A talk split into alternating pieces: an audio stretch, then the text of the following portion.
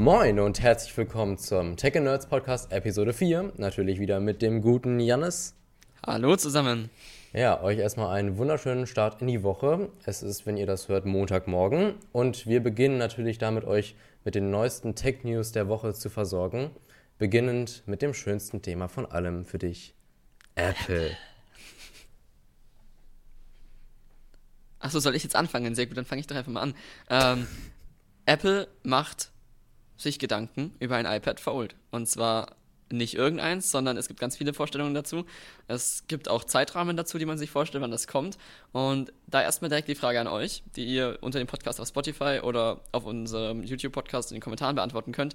Was haltet ihr von Foldable-Geräten und würdet ihr euch ein iPad Fold kaufen unter den folgenden Bedingungen, die wir jetzt soweit wissen, von Ross Young und Mark Gurman und Ross Young und Mark Gurman haben da auch ein bisschen zwiegespaltene Meinungen. Der eine sagt, es kommt jetzt irgendwie nichts. Minchiko sagt, ja, es kommt was. Mark Gurman sagt irgendwie auch, es kommt nichts. Und die einen sagen 2024, die anderen 2025. Die einen sagen Foldable Notebook, die anderen sagen iPad wird zum Foldable Notebook. Und ähm, genau, da gibt es relativ viel Interessantes dazu. Äh, Michael, erzähl du noch mal ein bisschen was, was deine Meinung so ist. Ja, also an sich Foldables finde ich es ein unfassbar spannendes Produkt. Also ähm, ich fand das Galaxy Fold immer sehr interessant. Ich habe tatsächlich eine Person meiner Stufe, die hatten äh, Fold 4 und den äh, S-Pen dazu und damit schreibt die in der Schule tatsächlich.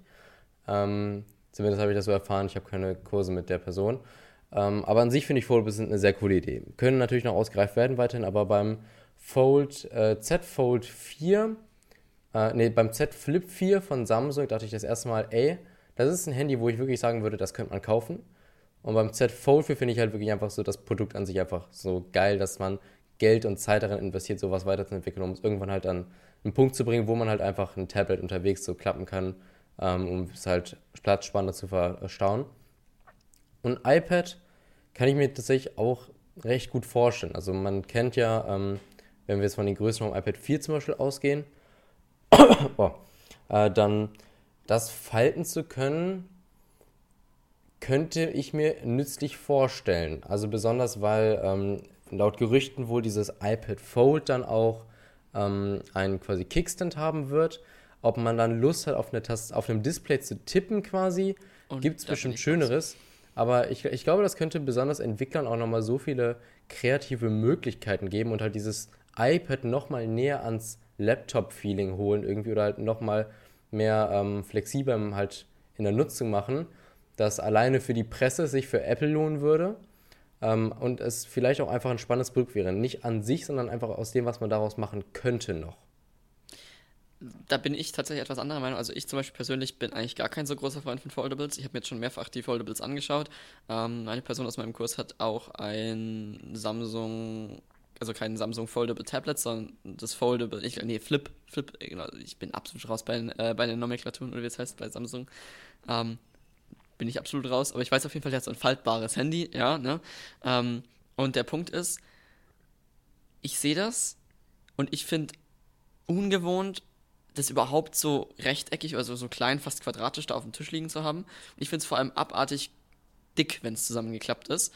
Und ich frage mich halt, wo die Difference ist. Also, ich werde niemals einen dicken quadratischen Würfel in meine Hosentasche stecken, als ein längliches, kompaktes iPhone, was ich jetzt äh, mit mir mitnehme. Ähm, und von den Smartphones her bin ich da schon mal weniger Freund von Foldables und ich sehe auch nicht so wirklich den Mehrwert, außer halt klein auf groß. Da sehe ich schon eher den, den Mehrwert von iPhone oder von Smartphone auf Tablet, was ja, glaube ich, beim Fold, äh, bei, ja, bei Fold. Galaxy Folds ist, im Vergleich zu den Flips.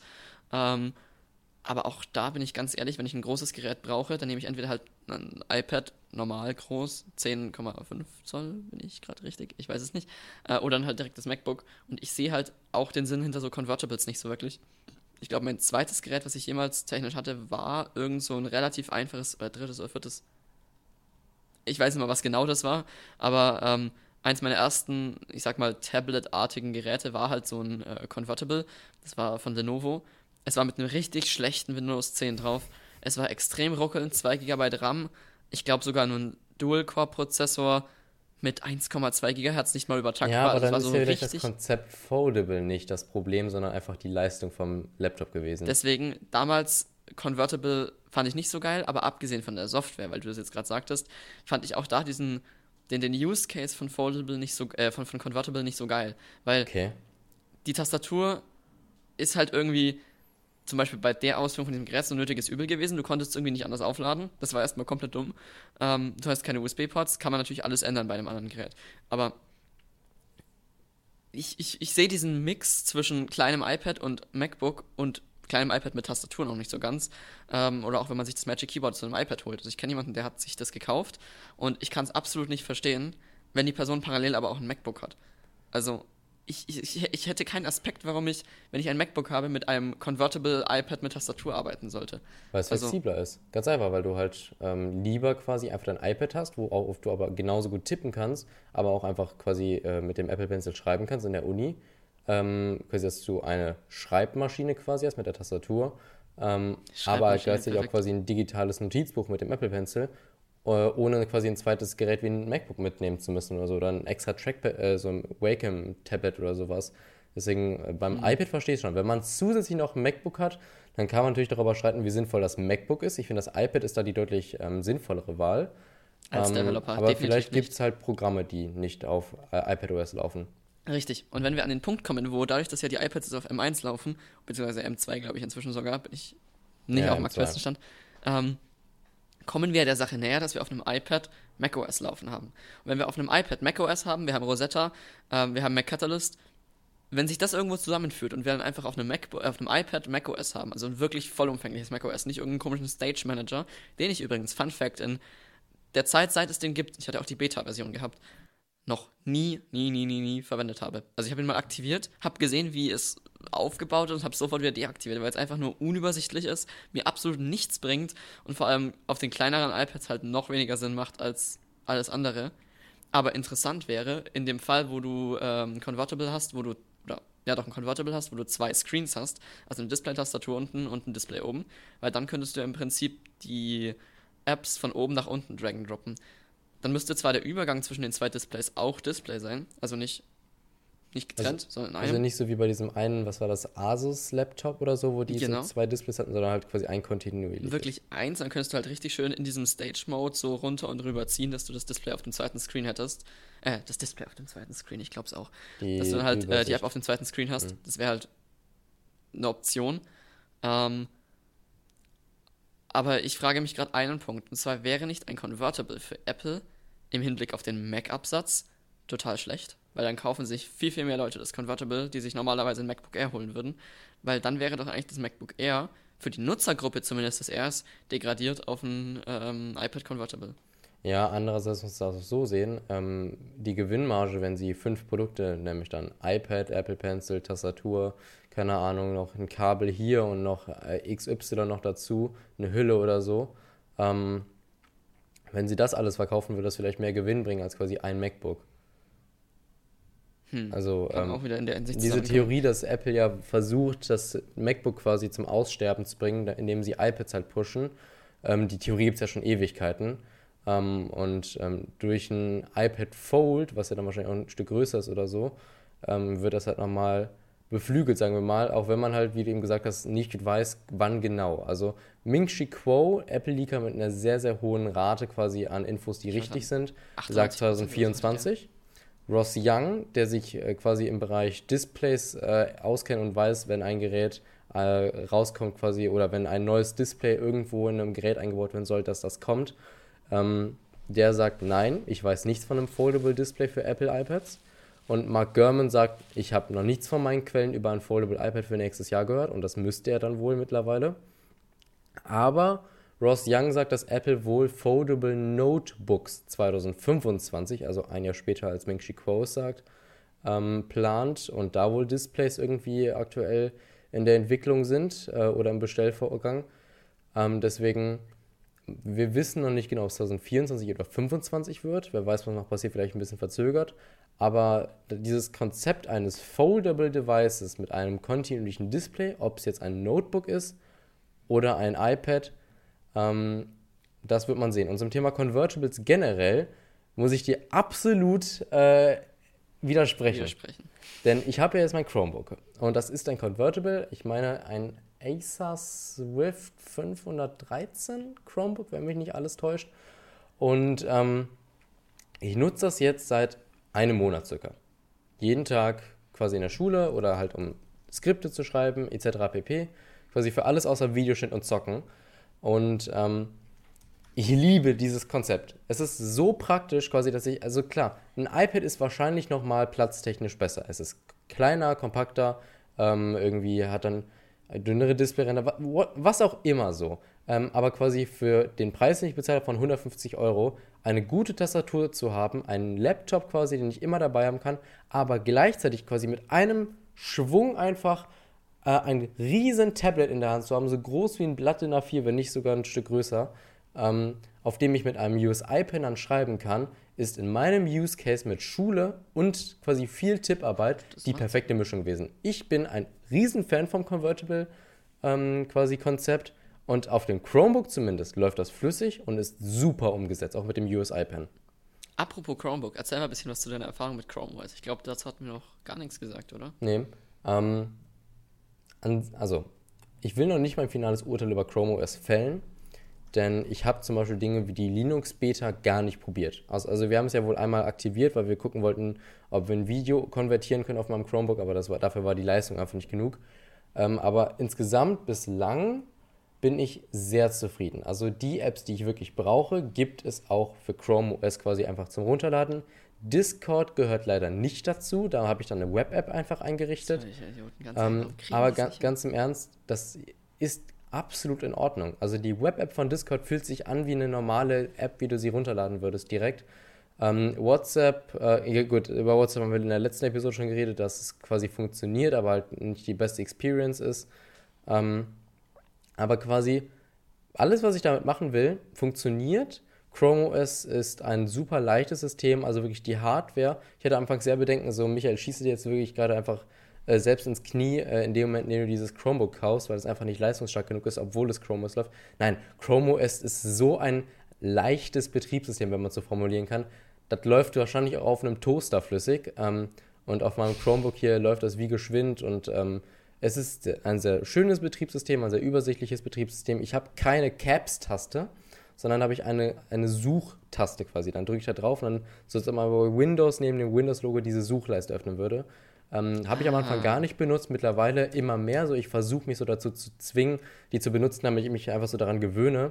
Äh, und ich muss sagen, dass es wirklich auch hilfreich ist. Also, ähm, das äh, einfach so diesen Knopf zu drücken, App zu suchen, die wird direkt gestartet und so.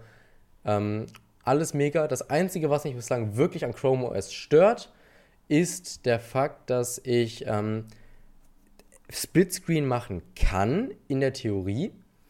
Und dann, also wie bei Windows kann ich dann, also ich nehme einfach mein Fenster, snaps nach rechts und dann macht er das nach rechts.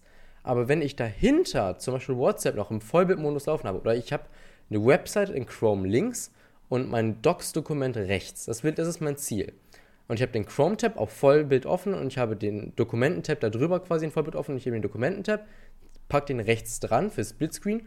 Dann wird nicht automatisch mir wie bei Windows angezeigt, dass ich jetzt quasi Chrome auswählen darf, um es direkt links passend hinzulegen, sondern dann muss ich erst auf Chrome gehen, dann öffnet sich das, dann ist das immer noch im Vollbildmodus und muss das dann nehmen und nach links snappen, manuell. Ah. Und dieser Schritt den, der passiert mir sehr, sehr oft am Tag. Also ähm, ich arbeite viel mit Splitscreen. Auch, auch gerade so, ich habe zwei Bildschirme und auf jedem ist Splitscreen gerade am Laufen halt. Ähm, ich mag das sehr gerne und ich benutze es auch sehr oft in meinem einfach Arbeitsworkflow. Äh, und äh, da jedes Mal quasi einen Abfuck zu haben, dass ich äh, halt suchen muss, wo was ist und dann quasi alles manuell wieder äh, links und rechts hinpacken muss, es wäre schön, wenn das einfach mit dem nächsten Update automatisch kommt, aber ich habe Update-Support bis 2030 oder so, also wer weiß, ob Chrome OS das nicht auch bald einfach im nächsten Update haben wird, das würde mich zumindest sehr freuen. Aber ansonsten bin ich sehr zufrieden und mehr gibt es dann in meinem Review, wenn es online kommt. Okay, jetzt ziehe ich mir ganz mal meinen Tab wieder nach oben. Ähm, genau, also das fand ich einen ganz schönen Exkurs gerade mal zu dem Thema, weil ich habe es vor Jahren mal versucht auf einem alten Tablet. Oh, genau dieses äh, äh Convertible, von dem ich vorhin geredet hatte. Ähm, da hatte ich mal versucht, äh, Chrome OS zu installieren. Das gab es ja vor langer Zeit, oder was heißt vor langer Zeit, vor ein paar, drei, vier, fünf Jahren, schon mal als, ähm, ich sag mal, autarkes System einfach zum Downloaden und installieren. Hm. Und Mittlerweile ja offiziell auch Chrome OS Flex. Jetzt heißt es, glaube ich, Chrome OS Flex, aber das war so eine ganz Vor-Vor-Vorstufe davon. Das mhm. war, glaube ich, über Cloud Ready oder wie die hießen, so ge gebrandet oder so. Keine Ahnung, das war was ganz, ganz Wildes. Jedenfalls, das lief nicht so geil. Deswegen hatte ich nie so wirklich die gute Erfahrung mit Chromebooks gemacht. Ähm, also mit Chrome OS selbst. Mhm. Ähm, aber von dem, was ich jetzt von dir höre und von dem, was ich auch so im Internet gelesen habe, ist es ganz performant, vor allem weil es halt Android-Apps äh, starten kann. Das mhm. ist halt schon ein ganz guter Vorteil. Das ist so, ja. wie wenn ich auf meinem MacBook meine Raspberry Pi-Simulation laufen lassen kann. Halt ja, also es, ich hatte wirklich Bedenken davor und viele haben auch gesagt so, ey, was, ein Chromebook so, Grüße gehen raus an dich, David. Ähm, Hätte ich ist, auch das, da, ist das dein Ernst so? Ja, du auch. Ähm, aber es war die vollkommen richtige Entscheidung. Also klar, es gibt nicht GoodNotes wie auf dem iPad, aber ich habe jetzt die App NoteWise. Oh, die ähm, ist auch sehr, sehr gut, bin ich sehr glücklich mit. Hat nicht alles so, was ich quasi von meiner Schwester zum Beispiel mit Notability kenne oder von Freunden mit GoodNotes. Ähm, aber alles, was ich brauche so. Äh, und an der App wird auch massiv gearbeitet. Es ist wohl ein recht kleines Team so. Ähm, und äh, die unterstütze ich dann auch gerne mit der Unlimited-Version irgendwie für einmal 8 Euro. Äh, und ähm, habe dann eine sehr, sehr gute App, die quasi fast alles genauso gut kann wie Notability oder GoodNotes.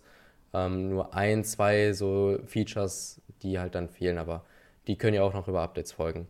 Wobei man übrigens auch mal dazu sagen muss, dass ja auch Notability und GoodNotes, oder ich weiß nicht, ob es Notability auch ist, aber GoodNotes auf jeden Fall einfach ist, ja. nur PS-PDF-Kit ist mit einem Was? Brand drauf und halt ein paar mehr Funktionen.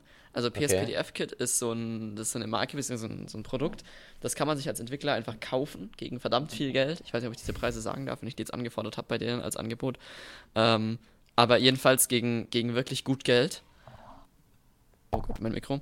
Und was halt, oh Gott, mein, äh, was genau, halt einfach nur. dein Mikrofon ab oder was? Ich höre das selber bei mir über Discord ich habe mir gerade eigentlich nur Wasser eingegossen und kam dabei an mein Mikrofonkabel, was so billig ist, dass es einen Wackelkontakt hat. Perfekt. Okay. Ähm, nee, also im Prinzip ist PSPDF-Kit halt einfach nur so eine Library, die kannst du als Entwickler in deine App reinschmeißen, kannst dann eigene UI-Elemente außenrum bauen, kannst eigene Funktionen reinbauen, aber die ganze Pencil-Kit, also Stiftintegration und und und das ganze Zeug, kommt quasi aus einer Library. Und das Interessante ist, dass ich das halt durch Zufall gesehen hatte, als ich auf meinem Mac äh, GoodNotes installiert habe und dann halt einfach mal in dieses App-Package reingeschaut habe ja, und man dann halt direkt äh, die Ordner PSPDF-Kit sieht ich will jetzt hier auch nichts Falsches unterstellen, so, aber es kann natürlich sein, dass das nur irgend so ein kleiner, kleiner Teil davon aus PSPDF-Kit ist. Aber es sah mir schon sehr extrem nach PSPDF-Kit aus, was ich da gesehen habe. Okay. Ja, aber apropos also Pencil-Kit, wie, wie ist dein Stift mit dem Chromebook? Letzte Frage zu dem Thema. Also, ist das so fluent, wie man es mit einem Apple Pencil vergleichen kann, oder würdest du eher sagen, das ist schon sehr gewöhnungsbedürftig, wenn man vorher am Pencil war? Die Schrift am Anfang ist immer schlechter. Also quasi äh, in dem Moment, in dem du vom Papier äh, auf ein Display wechselst, quasi zum so Schreiben, so. deine Schrift sieht erstmal aus, so als ob du ein Drittklässler wärst oder so. Ähm, nee, eher, eher früher. Ähm, aber man gewöhnt sich recht schnell daran, habe ich jetzt quasi für mich herausgefunden. Die Ergonomie, ich habe jetzt den Penoval USI Pen, Hashtag no ad, not sponsored. Ähm, so, äh, der ist grau, der hat USB-C, so klar, den kann ich nicht irgendwo direkt am Notebook laden, sondern einfach ja, muss ich okay. USB-C nehmen. Aber das Ding hat eine Bomben-Akkulaufzeit, hat auch irgendwie 4000 Druckstufen, die ich jetzt bei mir natürlich nie benutze, weil ich äh, habe Kunst nicht ohne Grund abgewählt, so ich zeichne nichts damit. Ich habe ähm, Kunst sofort abgewählt als allererste. Ja, also wirklich äh, furchtbar. Ähm, und ansonsten ist es eigentlich recht easy. Also du, ich habe den ausgepackt, ich habe den äh, quasi aufgeladen, habe den an das Display vom Chromebook gehalten, er war sofort verbunden eigentlich. Also äh, da muss ich nicht oh, irgendwie großes einrichten, hat ihn einfach sofort selber erkannt. Beziehungsweise Stift und Chromebook haben sich direkt selbst verständigt. Ähm, und auch in Chromo, es gibt so ein, unten in der Leiste so ein Button, einfach das ist so ein Stiftsymbol. Dann kann ich sagen, ich möchte, dass mein Stift jetzt einmal ein Laserpointer ist, ein Screenshot macht, dass ich so einen Bereich zeichnen kann, ähm, irgendwie äh, für mich eine Loop ist, dass ich an Dinge reinzoomen kann und so. Äh, also auch in Chromo, es ist Stiftintegration sehr, sehr gut gemacht worden. Ähm, das kann Windows absolut nicht. das kann ich mir sehr gut vorstellen, leider. Ähm, ja, aber Chrome setzt ja auch auf Touchscreens und so sehr äh, deutlich mittlerweile, also zumindest Google und Unternehmen zusammen äh, für Chrome OS-Geräte.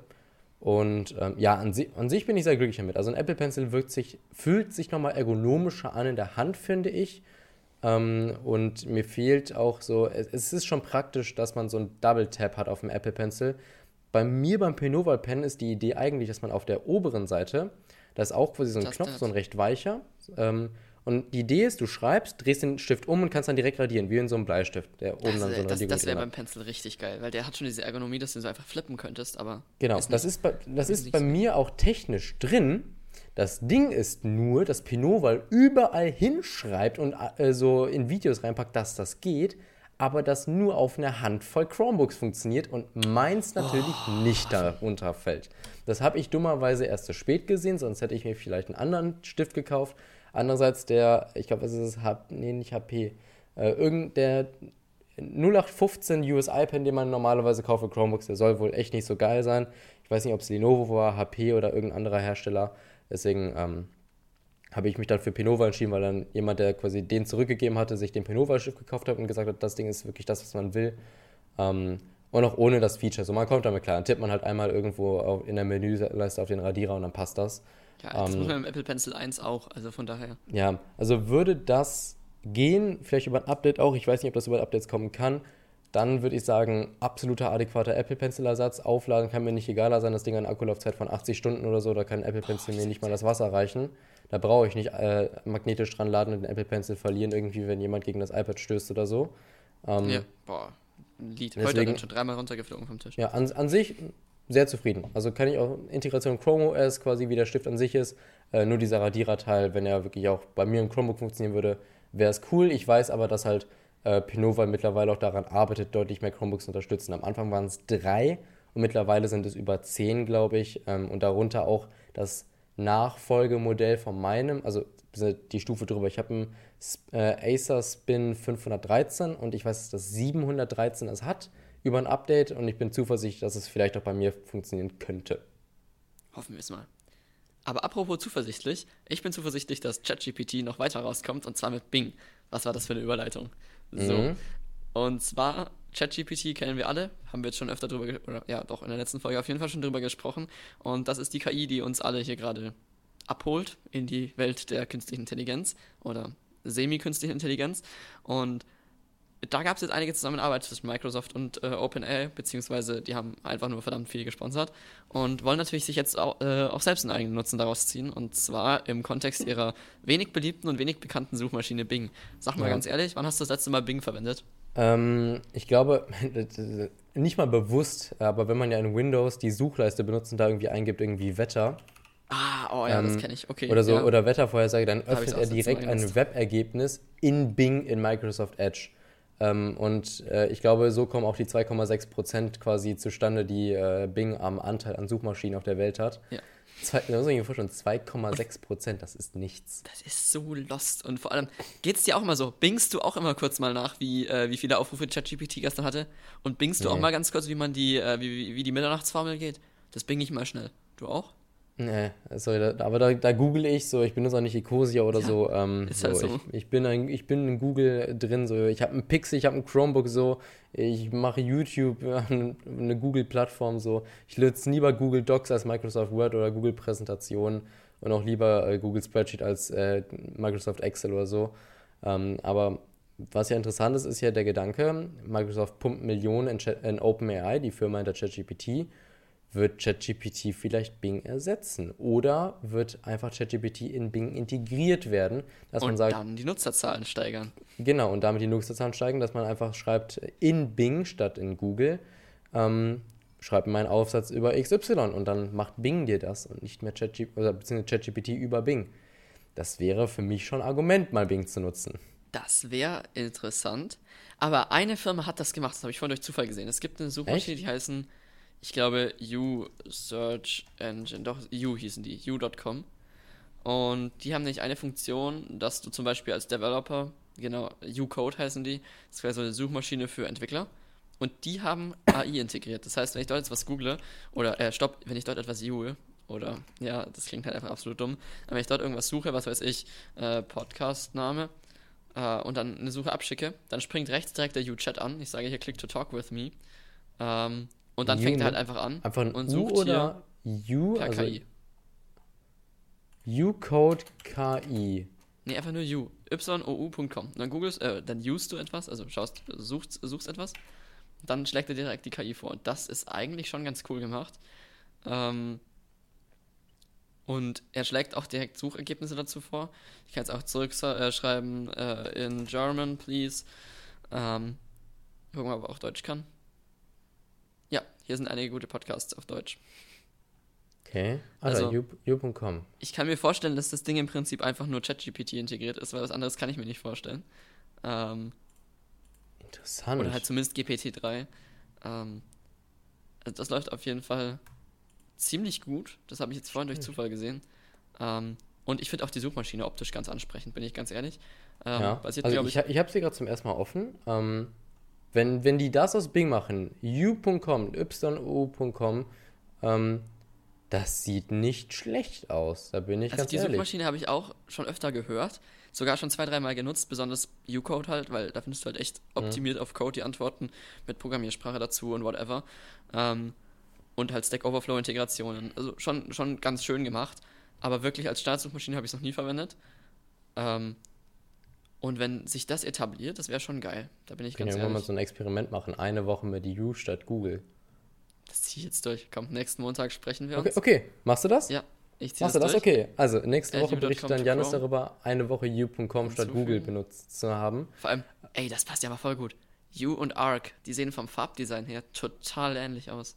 Okay. Äh, was ich aber, was mir gerade auffällt, ist, dass äh, U definitiv nicht ChatGPT sein kann. Denn U hat einen Datensatz, der mit dem Internet verbunden ist. Das hat ChatGPT nicht. Gut, dann sind wir hier schon einen Schritt weiter. Aber halt, vi- vielleicht ja nicht mal, also, ka- kann es coden? Können wir Äh, ausprobieren, warte. Code äh, Code Website. Simple Tool. Irgendwas frage ich mal kurz. So. Click here to talk with me. To me. Sorry. Okay, jetzt sagt er mir, nee, also wenn ich ihm sage, code eine Website, dann gibt er mir Websites. Ja, gut. Ähm, ist ja aber auch eher der Zweck von der Webseite so gesehen. äh, von, Ja, klar, Von, ist- von der Suchmaschine. Genau. Ähm, ah, ähm, show me Okay, aber interessantes Konzept. to, äh, F- f- show Also finde ich wirklich interessant, bin ich auch recht gespannt. So, wenn du jetzt eine Woche durchziehst, ähm, freue ich mich wirklich schon Ja. auf nächste Woche, auf Episode 5 dann, ähm, was du dazu zu berichten hast. Auch ein interessantes Konzept ist ähm, Ha, doch, er codet, er codet, er codet, er codet, Er codet. Ja, er codet.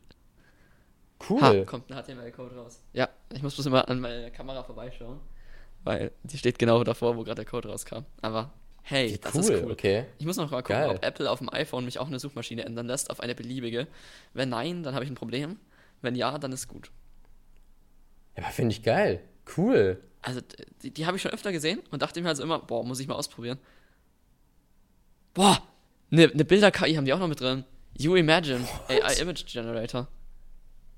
Okay, das ist Kostenlos. krass. Das ist wirklich Das, krass. das, also die Firma, ne? Wieso, wie, wieso kennt die keiner? Real Talk. Ja. Äh, Ähm. also so, soll Bing doch ChatGPT integrieren, das ist besser. Das ist schon, äh, die, die sind zuerst da. Also, Vor allem die UI ist Aber halt würdest du- richtig schön. ja, würdest du, jetzt aber jetzt mal zu, aufs Thema zurückzukommen, auf Bing wechseln, wenn ChatGPT integriert ist? Nein, wenn You besser ist. Nein, aber ich glaube, nur wegen ChatGPT würde ich nicht drüber wechseln, weil ich habe einfach zu viele Gewohnheiten auf Google. Oder auch so ein Ding, ne? Ähm, wie viel Prozent aller Restaurants oder Gastronomien nutzt Google, äh, Bing Places? Also,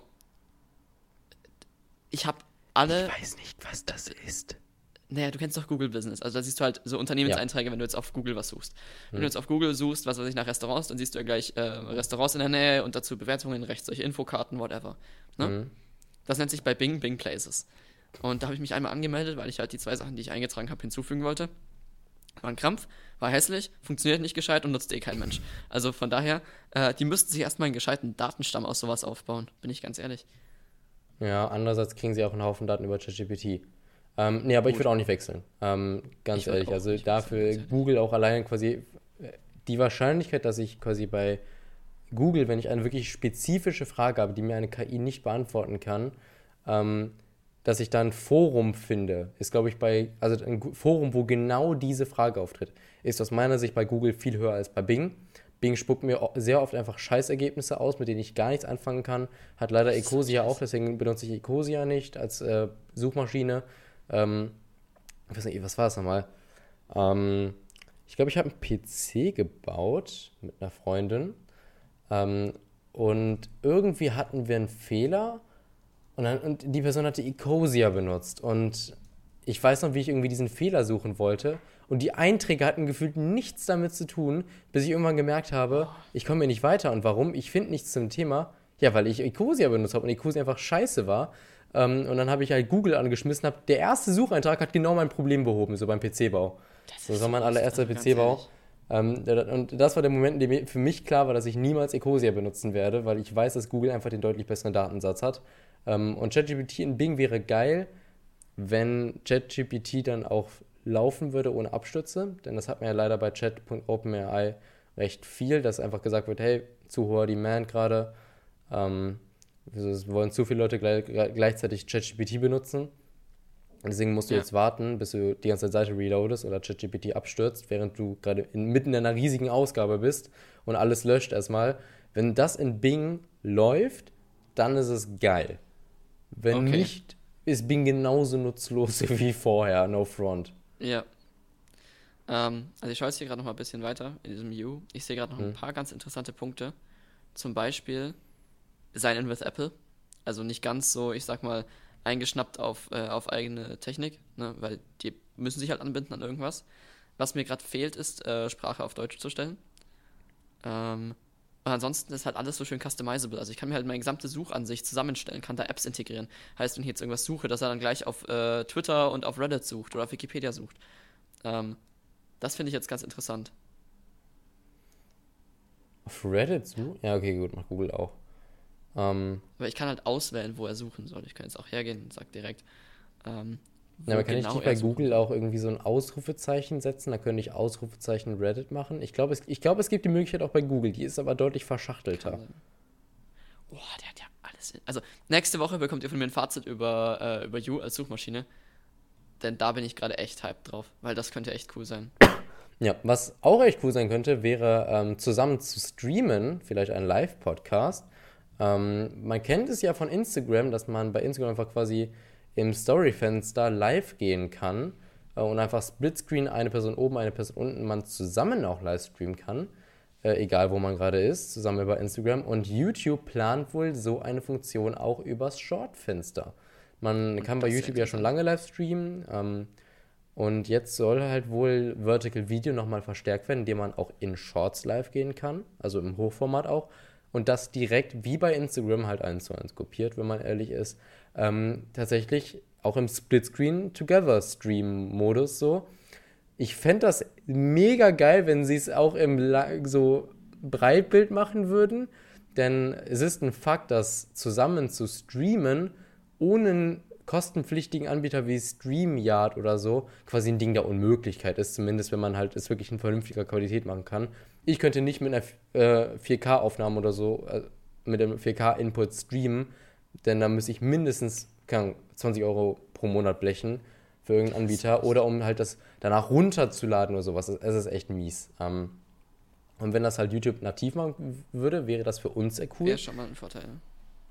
Aber natürlich auch wahrscheinlich für viele andere Leute, die auf YouTube, die generell Livestream oder halt Short-Videos machen äh, und live gehen wollen, dass es auch bei YouTube geht quasi. Man sieht einfach, wie ambitioniert YouTube ist, um halt TikTok und so auszustechen und quasi jetzt einfach die Feature-Bombe zu geben, das so hart zu boosten, ähm, um halt einfach Leute ranzukriegen, ne? Und die haben jetzt auch ein Partnerprogramm eingeführt. Also ich habe es vorhin gesehen auf ja, am 1. Oh, Februar. Instagram oder so, dass du jetzt, äh, ich glaube, ab einer, nee, ab 10 Millionen Aufrufe insgesamt auf die Videos und ich glaube 400.000 Follower oder also, so. Nee, nee, also ähm, ähm, die Grenzen sind ähm, teils, teils gleich mit denen von den normalen YouTube-Partnern. Also um ins YouTube-Partnerprogramm einzutreten, brauchst du immer 1000 Abonnenten und entweder du hast 4000 Stunden Wiedergabezeit in den letzten 365 Tagen, also es müssen 4000 Stunden Videomaterial von dir geguckt werden ähm, in einem Jahr. Zum Vergleich, ich habe jetzt im Januar meinen Kanal gestartet, ich habe 400 Stunden schon, das ist extrem gut ähm, aber natürlich noch weit weg von dem, was ich bräuchte, um Monetarisierung zu aktivieren. Ähm, und bei Shorts, wenn man äh, mit Shorts geht, da müsste man 10 Millionen Aufrufe ähm, in den letzten 90 Tagen machen. Also in drei Monaten 10 Millionen Aufrufe. Zum Vergleich auch wieder hier. Ähm, ich habe 22.800 Aufrufe gemacht äh, in den letzten 90 Tagen ähm, auf YouTube. Aber ähm, ja, also ich bin noch weit entfernt von Monetarisierung, so viel kann man sagen. Äh, aber ähm, es gibt natürlich Creator, die machen halt zwei, drei, vier äh, Short-Videos am Tag äh, und die kommen dann auch problemlos auf 10 Millionen plus Vide äh, Aufrufe. Ja. Und der Punkt ist, was mir jetzt gerade so beim Thema äh, YouTube Shorts einfällt, ich habe tatsächlich in meinem Leben, glaube ich, noch keinen einzigen Short geschaut. Also, Boah, sei so glücklich drüber. Sei glücklich ehrlich, drüber. Ich bin zwar das absolute TikTok-Opfer, aber ich habe echt noch nie Shorts, also, also, klar, wenn ich jetzt auf YouTube gehe, irgendwas suche und der schlägt mir halt ein Video vor, was halt als Short hochgeladen wurde, gut, dann klicke ich halt drauf. Aber ich bin jetzt noch nie hergegangen und sage, ich gehe jetzt auf YouTube, um Shorts zu schauen. Ich Sei müsste so ohne Witz sogar suchen. Wenn ich jetzt auf YouTube gehe, ah lol, allerdings ist ein Tab für Shorts. Gut, das wusste also, ich halt noch nicht mal. Ohne Mist, ich kann dir nur sagen, sei froh drum, denn YouTube hat versucht so aggressiv dich auf Shorts zu bringen auf der Startseite. Manchmal startet bei mir auch die YouTube-App im Shorts-Fenster, obwohl ich das nicht will. Was? Also du, du, du, öffnest so die App, denkst du so, ich will nur kurz gucken, ob meine Ab äh, die Leute, die ich abonniert habe, gerade ein Video hochgeladen haben. Uh, und dann öffnet ein Short-Tab und dann bist du erstmal fünf Minuten in Shorts gefangen. Und du denkst so, oh cool, das ist ja auch interessant so. Ähm, YouTube will es so krass, dass du Shorts guckst. Um, das habe ich noch gar nicht gehabt. Und um, da kannst du wirklich froh sein, wenn du davon verschont geblieben bist. Klar, TikTok ist jetzt kein Stück besser, wenn nicht sogar schlimmer, ja. aber ähm, da, da gehst du ja auch drauf, um Kurzvideos zu gucken. Bei YouTube ist es halt nicht so. Und quasi bei YouTube landest du quasi in der Falle, noch zusätzlich Shortvideos zu gucken. Richtig.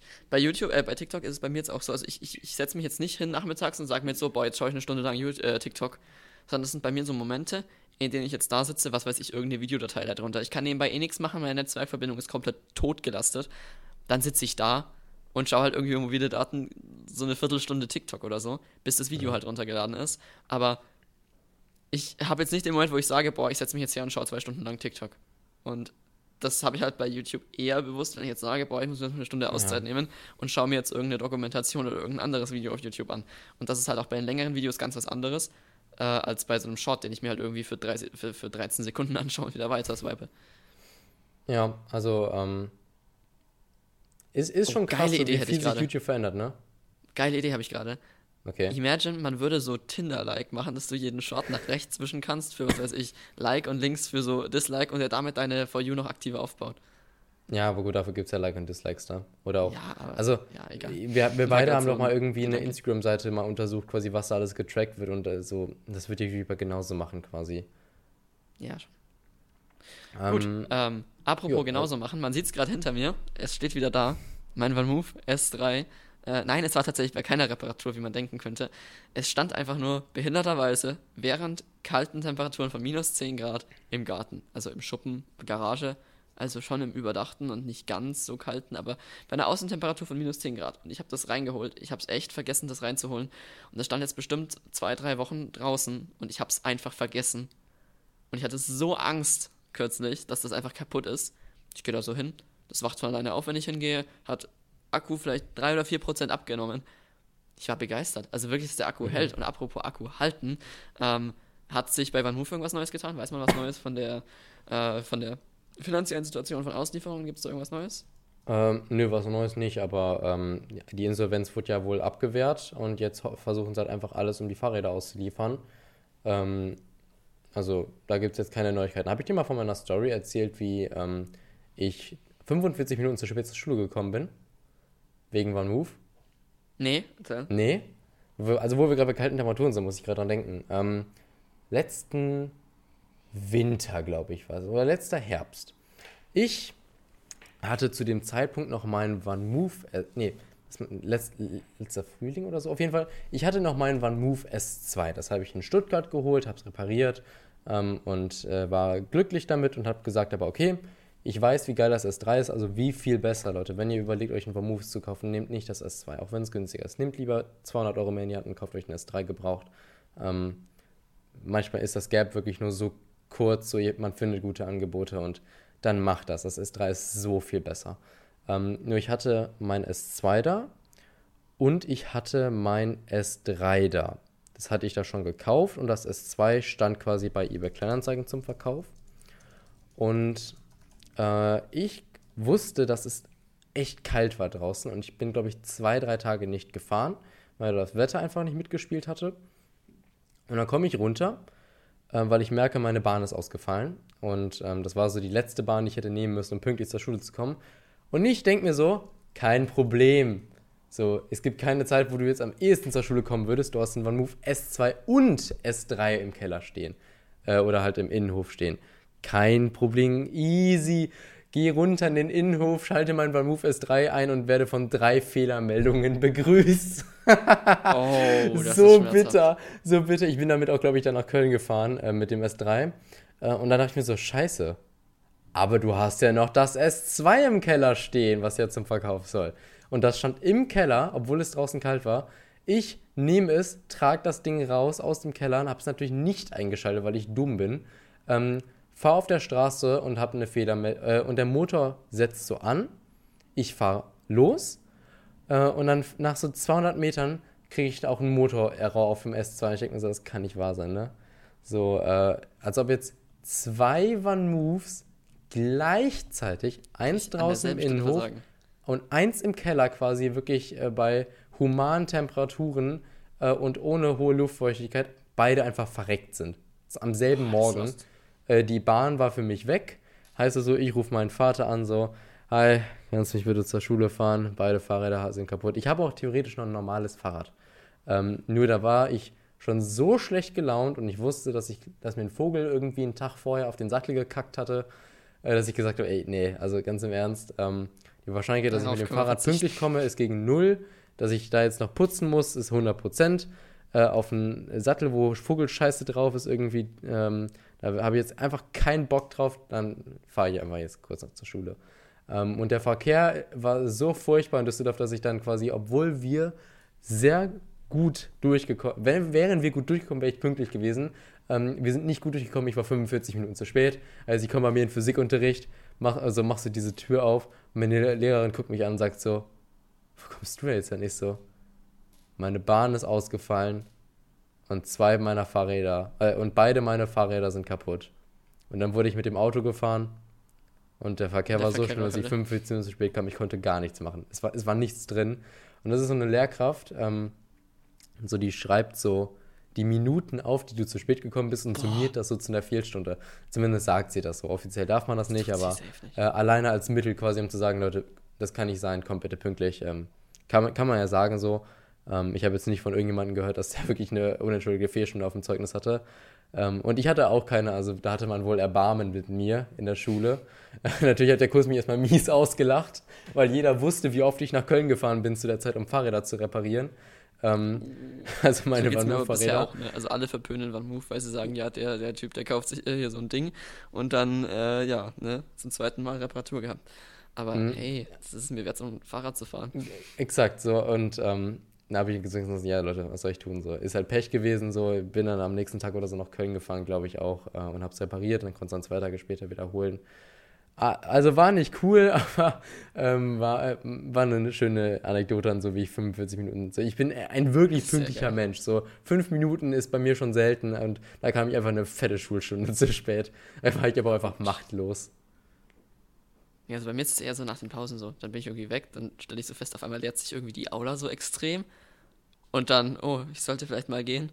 Ähm, oder ich hänge irgendwie noch im vorherigen äh, Klassenraum fest aber so morgens zu spät kommen, boah, bin ich irgendwie lange nicht mehr. Ich komme halt eigentlich immer so knapp auf den letzten Drücker, so zwei Minuten vor Unterrichtsbeginn. Ich weiß nicht, was bei euch mhm. eigentlich ist mit dem Unterrichtsbeginn. Also bei uns geht es halt einfach um 8 los. Ja, bei Ich weiß nicht, wie es bei euch ist. Wann? Ja, einfach 8. Ja, auch 8. Ich kenne Städte, da geht irgendwie Schule um 8.30 Uhr oder 7.20 Uhr oder so ein Scheiß los. 7.20 Uhr? Was? Ja, sowas gibt es. Sowas gibt es, meine ich. Also doch, das, ich weiß nicht, ob Sachsen oder Thüringen oder irgend so eins der neuen Bundesländer. Wo? Ähm, 7.30 Uhr. Also das ist richtig, richtig, richtig gottlos.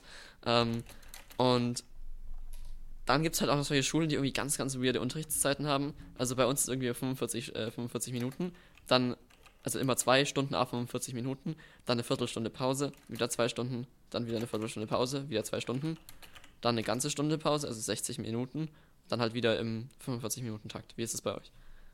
Ähm, 45 Minuten, Stunden 8 Uhr, ab 8 Uhr morgens, aber es sind nicht immer zwingend zwei. Also es kann eine Einzelstunde sein. Ja, das, das sowieso bei uns auch, aber äh, wie ist das bei euch, bei, bei euch mit Pausen geregelt? Ähm, fünf Minuten Pausen zwischen den Stunden, eine große und eine kleine. Oha, das ist aber schon hart. So, Heißt das dann wo quasi- in Deutschland fängt Schule früh, am frühesten an? Nee, ich, also Frag wenn man das sucht, dann findet man nur die Ferientermine leider. Ähm, ich frage gleich mal Ju. Äh, Schulanfang. Äh, nee, ähm, Unterrichts. Unterrichtsbeginn. Später oder früher in Deutschland. Man schreibt viel bewusstere Suchanfragen, wenn man hier auf so eine ähm, KI versucht zu reagieren. Das finde ich irre. Hm. Ich frage mich, ob ältere Menschen eher mit You klarkommen würden als mit Google quasi, weil sie einfach wie mit einem Menschen schreiben können. Ja, und ich glaube tatsächlich, Und hat er dir eine Ähm. Antwort gegeben? ja. Und zwar, dass es in einigen äh, Bundesländern so ist und in einigen anders. Ah, hier, von, der, von Spiegel habe ich gerade einen Post gefunden. 8 Uhr ist die Regel in Deutschland. Manche Schulen zwingen Kinder zur nullten Stunde um 7.15 Uhr. In Sachsen und Sachsen-Anhalt müssen Schüler traditionsgemäß schon um 7.30 Uhr ran. In Baden-Württemberg Ah. und Hamburg legen die Schulen den Beginn selbst fest. Einige beginnen erst um 9 Uhr. Nein, als ob. Das wäre so ein Traum, ohne Witz. Aber bis das in Deutschland flächendeckend realisiert ist, bin ich schon vom Studium weg. Ja, ja, also wahrscheinlich schon. Ähm, wer auch lange weg war, ist OnePlus. Badums, alter Überleitung heute mal wieder on Das point. ist echt next level heute. es ist so schlimm, ey, was für Scheißübergänge wir haben. Aber ähm, OnePlus war sehr lange von der Bildschirmfläche weg. Ähm, zum einen, weil das OnePlus ähm, 10, glaube ich, das 10 hat echt Kritik einstecken müssen. So mit der Fusion mit Oppo ähm, war da viel anders, viel schlechter. Die Community hatte nicht so Lust auf die Geräte. Ähm, sie haben die Software verändert von Oxygen OS zu Color OS quasi, also vom OnePlus-System zum äh, Oppo-System. Und viele Le- für OnePlus quasi hat immer auch die Software gesprochen, weil es quasi reines Android war, mit extra Features, die alle Leute geliebt haben. Und auf einmal war es halt der ähm, bunte asiatische, nicht reine Android-Look, den man eigentlich nicht haben wollte als OnePlus-Nutzer, we- weswegen man unter anderem auch ein OnePlus oder Motorola oder Pixel-Gerät kauft. Ähm, zusätzlich hat ähm, Oppo ähm, einen Rechtsstreit mit Nokia gehabt, denn äh, irgendwie äh, wurden wohl Bauteile für 5G von Nokia entwickelt und die haben halt einfach gesagt, wir patentieren das jetzt. Und äh, Oppo hat halt die Gebühren nicht bezahlt. Äh, und weil OnePlus halt mittlerweile offizielles Tochterunternehmen von ähm, Oppo ist, durften in Europa oder dürfen in Europa äh, und Nordamerika, glaube ich, keine OnePlus und Oppo-Geräte verkauft werden, regulär. Also bei Amazon kann man die Geräte nicht mehr kaufen, äh, einfach weil da Oppo, äh, weil da Nokia seinen, ähm, ja, sich quergestellt und gesagt hat, hey Leute, ihr zahlt unsere Lizenzen nicht für unsere Entwicklung, äh, für unsere Technik. Was soll das? Ähm, absolut zu Recht, wie ich finde. Ähm, wenn man das Patent darauf hat, dann hat man gefälligst für- dafür zu zahlen. Ich meine, Nokia könnte ja genauso sagen, wir verkaufen das nicht, aber sie machen es ja. Und verdienen sich da wahrscheinlich eine goldene Nase dran für den Rest ihrer äh, Firmenzeit. Ähm, aber jetzt will OnePlus zurückschlagen mit dem OnePlus 11. Kein Pro-Modell mehr äh, und ein sehr interessantes Design. Ich, kann- ich habe einen Link ja im Thema drin. Schau dir mal Ja, die Bilder an, was also man zum Kam äh. Hasselblad-Kameras drin. Also das Genau. finde ich erstmal interessant, sowas zu verbauen. Ja, Hasselblad haben sie Ähm. schon länger die Kooperation, aber quasi einfach das Kameradesign von hinten. Das ist nämlich wie bei Samsung so, wo beim S22 noch, jetzt ja nicht mehr, ähm, dass es so hoch geht aus dem Gehäuserahmen raus und dann ist da einfach so ein riesiger Kreis mit drei Kameras. Das sieht Vier. gewöhnungsbedürftig so, aus, wie ich finde. ja. Also ich finde es fast ein bisschen unästhetisch. Es macht noch mehr dieses, äh, dieses ähm, Kochfeld-Optikteil, wie man es bei Apple am Anfang gesagt hat, finde ich. Weil es halt irgendwie so wie so ein großer Herd ist oder so. Ähm, aber ich weiß nicht, also von, von, der, von, der, von der Optik an der Seite her, von der Kante her, hat es mich sogar ein bisschen ans Google Pixel, weil das ja auch so von der Seite über, über die Kante rum äh, geht, glaube ich. Ähm, aber ansonsten, ja, bin ich jetzt kein so riesen Freak von dem Design. 1 bis Da 10? bin ich ganz ehrlich ganz zufrieden mit meinem äh, Apple-Design. Mhm, wieder 1 keine bis Apple 10 so fürs Design? Wie bitte? 1 bis 10 fürs Design? Sechs. Ja, also ich wäre jetzt sogar sogar bei einer 5 für hinten gewesen. Ähm, aber vorne ist es halt absolut krass, denn du hast halt, ähm, ja, wir sind 6,7 Zoll äh, Quad HD Display mit LTPO von 120 bis 1 Hertz runter. Das ist besser als bei Samsung. Ähm, du hast ein winziges Punch-Hole, so du kannst äh, UFS 4.0 Speicher haben, also super schneller Speicher, neuester Snapdragon Qualcomm, äh, neuester Qualcomm Snapdragon 8 Gen 2 Prozessor, ähm, also quasi dieses Smartphone rennt. So, nur wahrscheinlich der Samsung übertaktete Chip ist nochmal schneller und ähm, wo OnePlus aber ja auch schon immer für bekannt ist äh, und Samsung hier auch weit voraus ist, ist Laden, ähm, denn es gibt wieder Super VOOC Charging mit 100 Watt einfach. Ähm, es ist ja dieser Approach von vielen Herstellern, auch Xiaomi hat es ja sehr lange so gemacht und auch äh, Huawei, kein Wireless Charging, dafür aber richtig schnelles Kabelladen. Ähm, in den meisten Fällen die absolut richtige Entscheidung. Äh, mittlerweile Wireless Charging. Ich habe mein Handy schon wieder, also ich gebe mir so Mühe, seitdem wir im Podcast darüber geredet haben, äh, mein Handy auch auf einen Wireless Charger zu, le zu, legen, wenn ich schon am Schreibtisch bin. Keine Chance. Dann ist es auch sinnvoll, dass ich diesen Charger habe, aber jetzt sag ich schon wieder daneben. Ähm, also hier wäre ein Kabel mal wieder wahrscheinlich auf lange Zeit die bessere Variante. Müssen wir schon mal üben, ne? Hm? Müssen wir schon nochmal üben mit dir, ne? ja, das üben wir gerne nochmal. Ähm, also technisch absolut krass. Ähm, also und ich glaube, preistechnisch auch, ich habe jetzt den Preis nicht mehr im Kopf, einfach weil man es nicht kaufen kann. Hier, 829 Euro mit 128 Gigabyte. Das ist für das, was man bekommt, ein wirklich, wirklich guter Preis. Noch viel weniger als bei Samsung. Aber man kann das Handy halt nicht kaufen. Ja, das ist. Das, halt das sagt halt alles. So, ähm, je, so toll man das Handy auch findet. Und wenn sie auch quasi das System wieder ein bisschen näher an Oxygen OS bringen, was sie, glaube ich, nicht gemacht haben, ähm, dann ist es immer noch so, dass man dieses Handy nicht kaufen kann, einfach weil Nokia sich querstellt. Ähm, und dann ist dieses Handy keine Option, finde ich. Also OnePlus hat sich einfach sehr viel selbst zerstört, mit dem OnePlus 10 auch. Ähm, Fehlentscheidungen getroffen und die Fusion mit Oppo war definitiv eine Fehlentscheidung, zumindest aus Kundensicht. Deswegen, ich würde sagen, es ist kein Comeback. Was meinst du? Ähm, kann ich nicht, nicht, nicht so einfach beurteilen, aber für mich aus Apple-Sicht optisch nicht der Burner und über das Unternehmen weiß ich halt einfach wenig, aber dem, was du erzählt hast, jetzt nach auch, würde ich sagen, nicht so der Hammer und nicht das, was mich jetzt dazu reißen würde, es zu kaufen. Ja, also wenn ihr euch für OnePlus interessiert, schaut euch das Handy an. Wir haben ja Quellen unten in dem Podcast, äh, in der Podcast-Beschreibung, aber ähm, da hätte mehr kommen können, OnePlus. Genau. Und apropos also, hätte mehr kommen technisch können, mega, aber einfach, es hätte, also nochmal kurz, es hätte, technisch ist es mega krass, aber es hätte einfach kaufbar sein müssen, so. Ja. Und ich nehme jetzt meine Überleitung, die ich gerade eben versucht hatte durchzuziehen, nochmal vorneweg. Ähm, apropos, es hätte mehr kommen können, hätte es letzte Folge von uns, denn wir haben etwas vergessen, und zwar euch, und zwar eure Kommentare. Ja, ähm, vergessen nicht. Das, das ja, ich habe versucht, dran gedacht zu haben, aber habe es dann halt vergessen zu sagen, und dann war es halt irgendwie doch rum ums Eck. Ähm, und schlussendlich habe ich gerade nochmal die Seiten aufgerufen. Ähm, wir fangen an mit der Folge, äh, Episode Nummer 2 in den Kommentaren. Dann mal Future Tech geschrieben. Ähm, sehr cooler Podcast. Die erste Folge war mega.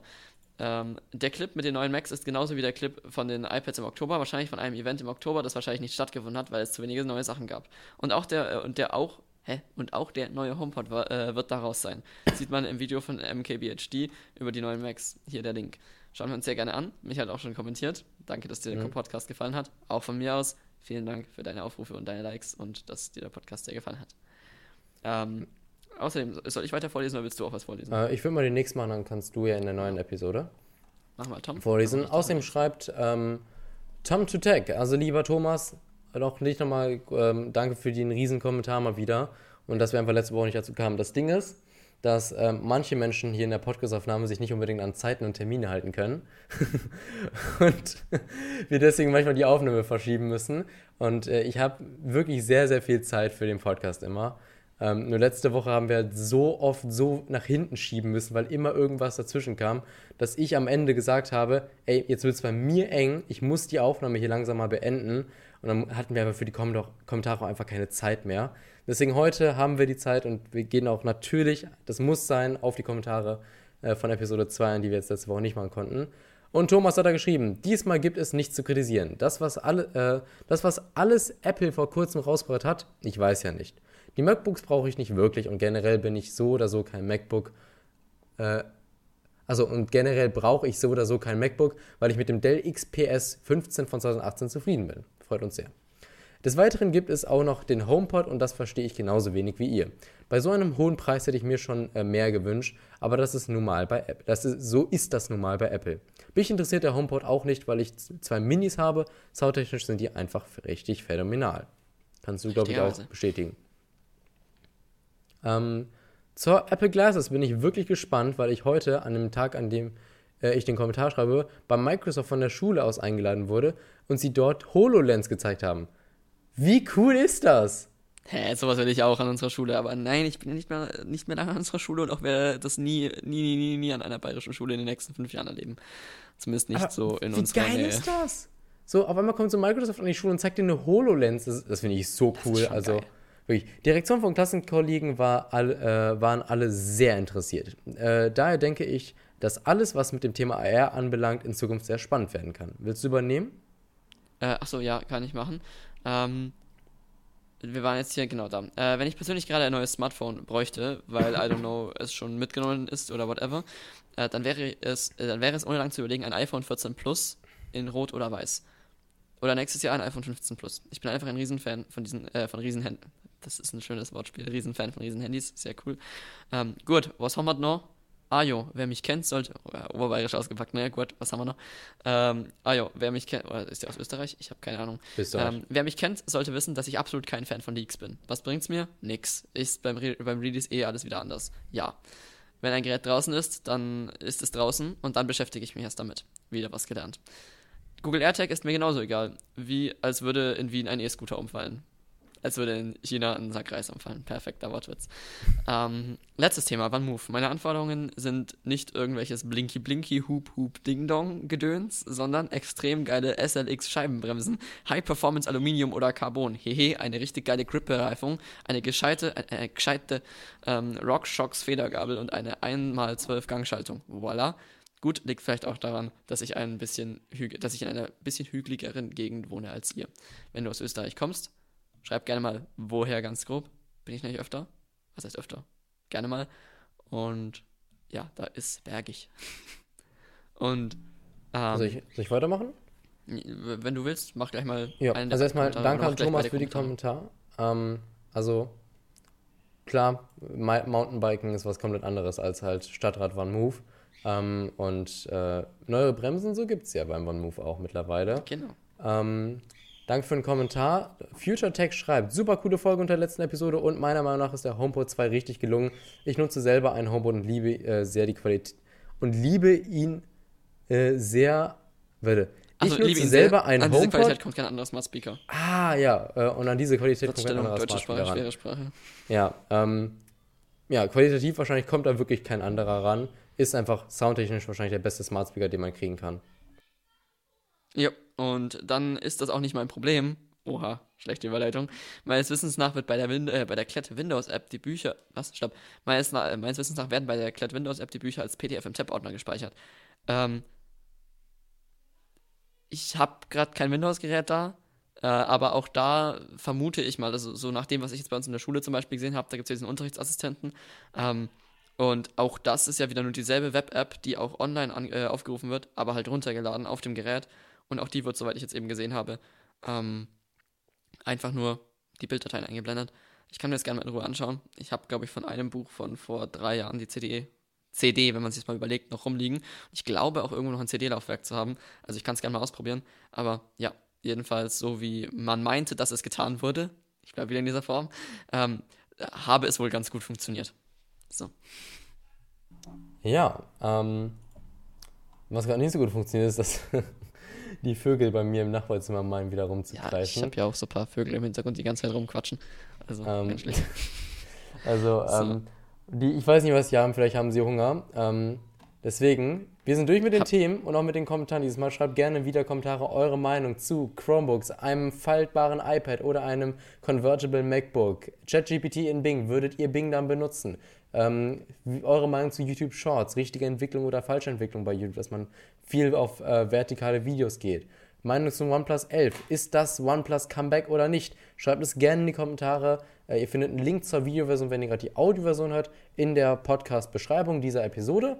Ähm, lasst gerne eine positive Bewertung bei eurer Podcast-Plattform, Spotify, Apple Podcast oder Sehr wo auch immer ihr richtig. hört bei oder ein Like in der Videoversion. Ähm, und dann hören wir uns hoffentlich nächsten, Nächsten Montag, Montag. wieder. Mit Erfahrungen aus Juhu wieder. Okay. gespannt. Schöne Bis Woche euch noch, wenn ihr uns gerade hört. Am, äh, am Montag, wenn die Folge rauskommt. Und bis dahin, ciao. Ciao.